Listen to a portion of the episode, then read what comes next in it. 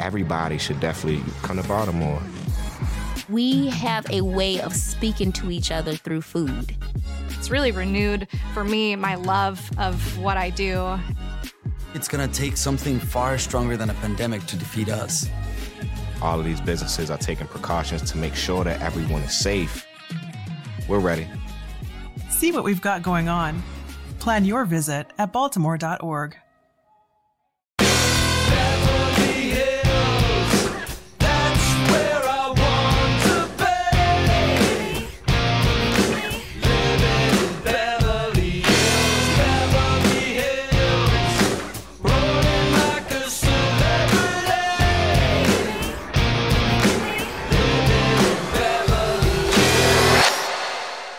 can accept it or be stupid and be a skeptic.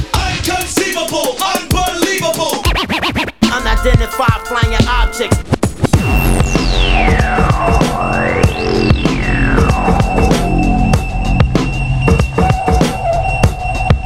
I want to believe.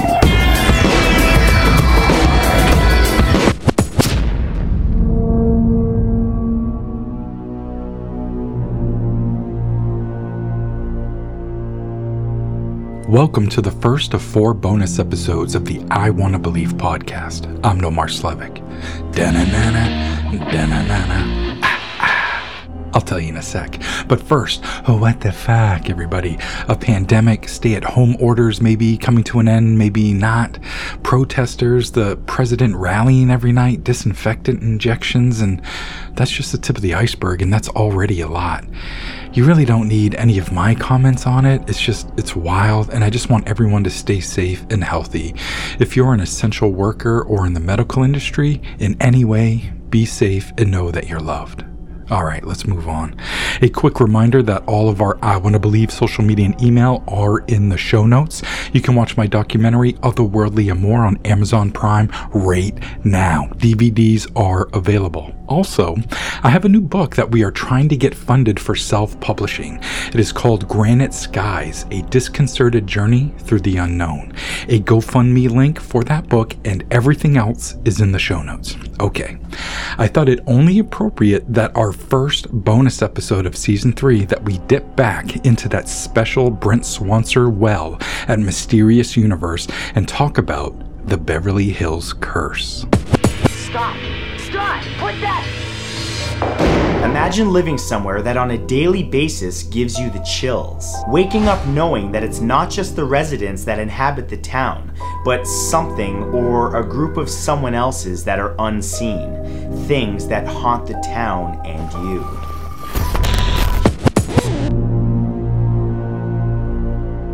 Sitting between the cities of Los Angeles and West Hollywood is Beverly Hills. Starting as a humble Spanish lima bean ranch back in the early 1900s, the city has gone on to blossom and be glamorized, held up as a shimmering place of movie stars, models, and the image of wealth and opulence. It is a place of palm trees, sun, and stars, but it also holds some rather eerie pieces of lore. And one of those is a place that is said to be possibly infused with dark, insidious forces that lash out to claim victims. Now, I may take a hit here, and, and, that's okay. I have no problem admitting that I am a fan of the television show Beverly Hills 90210. I love Brandon, Kelly, David, all of them.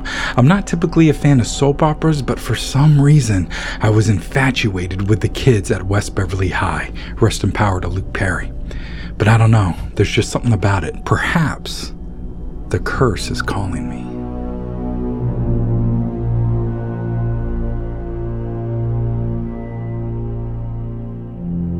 At first glance, the corner residential area between North Whittier Drive and North Linden Drive looks pretty much like any other upscale, well to do neighborhood in Beverly Hills. The houses are big, the cars are nice, and it seems like it would be a pretty good place to live if you could afford it. But that unassuming corner of the city has a long running string of high profile tragedies, freak accidents, and murders. It's such a small area that it seems to defy mere coincidence and some have qualified it as cursed land. It seems like the awakening of evil in this normally glitzy, elegant place began back in 1946. It was in this year that billionaire business tycoon, philanthropist, aviator, filmmaker, and well known eccentric Howard Hughes took off in his XF 11 plane on a flight over the Los Angeles area. Hughes was a seasoned pilot, and this was to be a routine flight. But as he approached Beverly Hills, he experienced engine troubles and decided to come in for an emergency landing at the Los Angeles Country Club. However, despite his piloting expertise, he was unable to make his target and instead came down right into the residential area and crashed spectacularly into a row of houses on Whittier Drive. Hughes survived the accident, but he suffered injuries and burns that would haunt him throughout his life. It also seemed odd that such a renowned pilot on a routine flight should come down to smash right into the middle of Beverly Hills. Now, a bit more background on that. He, he was a good pilot, but he took risks, and this was one of the maiden voyages on an aircraft that was rushed into production. Just pointing out that's probably the cause of the crash. But could this crash have been the catalyst to a cursed location? Well, let's see. The next incident in the same area would have a more tragic end. Just a year later, in 1947, the violent death of an infamous gangster, Bugsy Siegel, occurred. Benjamin Siegel was born on February 28, 1906, in Brooklyn, New York.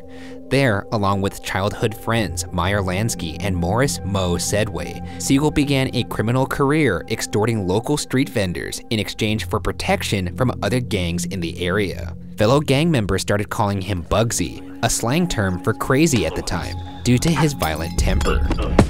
On June 20th, 1947, Siegel was sitting on a chintz sofa in the living room of his mistress Virginia Hill's home in Beverly Hills. At 10:45 p.m., from a rose-covered pergola just 14 feet from Bugsy, a 30 caliber military rifle fired at least 9 shots at the mobster. Siegel was hit by five of the nine bullets, twice in the head to blow his eye right out of its socket and send him sprawling out onto the floor of the mansion, dead. The shooter escaped, was never caught, and both the killer's identity and the actual motive remain unsolved to this day. Rather spookily, this murder happened right across the street from where Hughes crashed his plane the year before. The supposed curse, though, would lie dormant for a couple of decades and then rear its head again when another of the city's high profile tragedies would hit right there on the same road as both of the previous incidents. In 1966, William Jan Berry and Dean Torrance were known as the popular music duo Jan and Dean.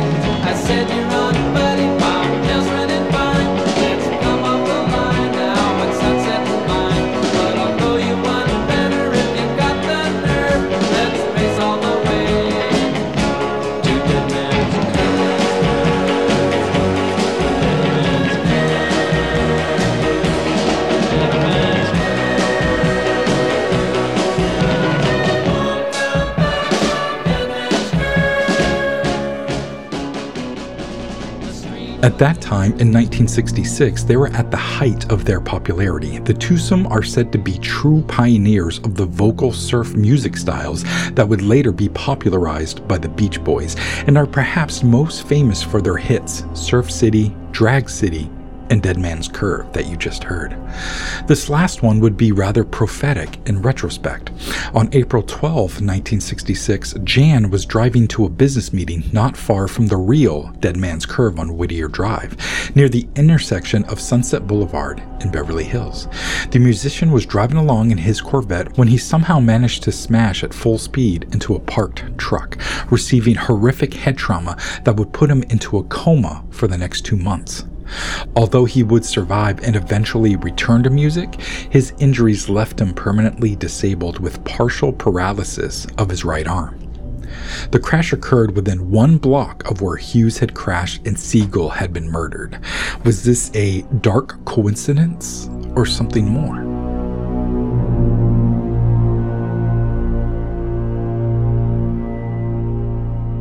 In 2010, there was a mysterious death of entertainment publicist and Academy Awards director Ronni Sue Chasen, who had represented some of the biggest names in Hollywood.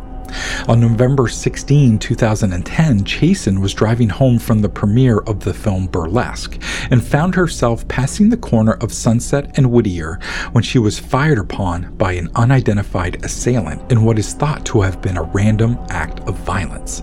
She slammed on the accelerator after being hit and rammed her vehicle into a streetlight. She died on scene. The wrecked car would come to rest just across the street and slightly to the right of the home where Bugsy Siegel was murdered, and also practically right next to where Jan crashed his car and where Hughes had crashed his plane.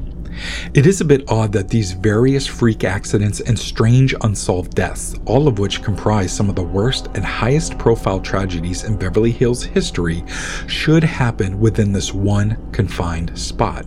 But is it just dark coincidence or is there something more sinister at work?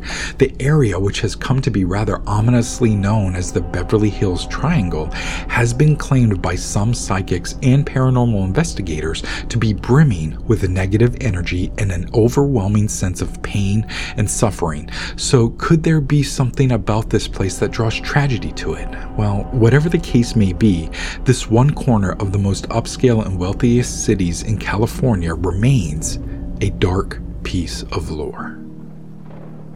Thank you for listening. I'm Nomar Slevik.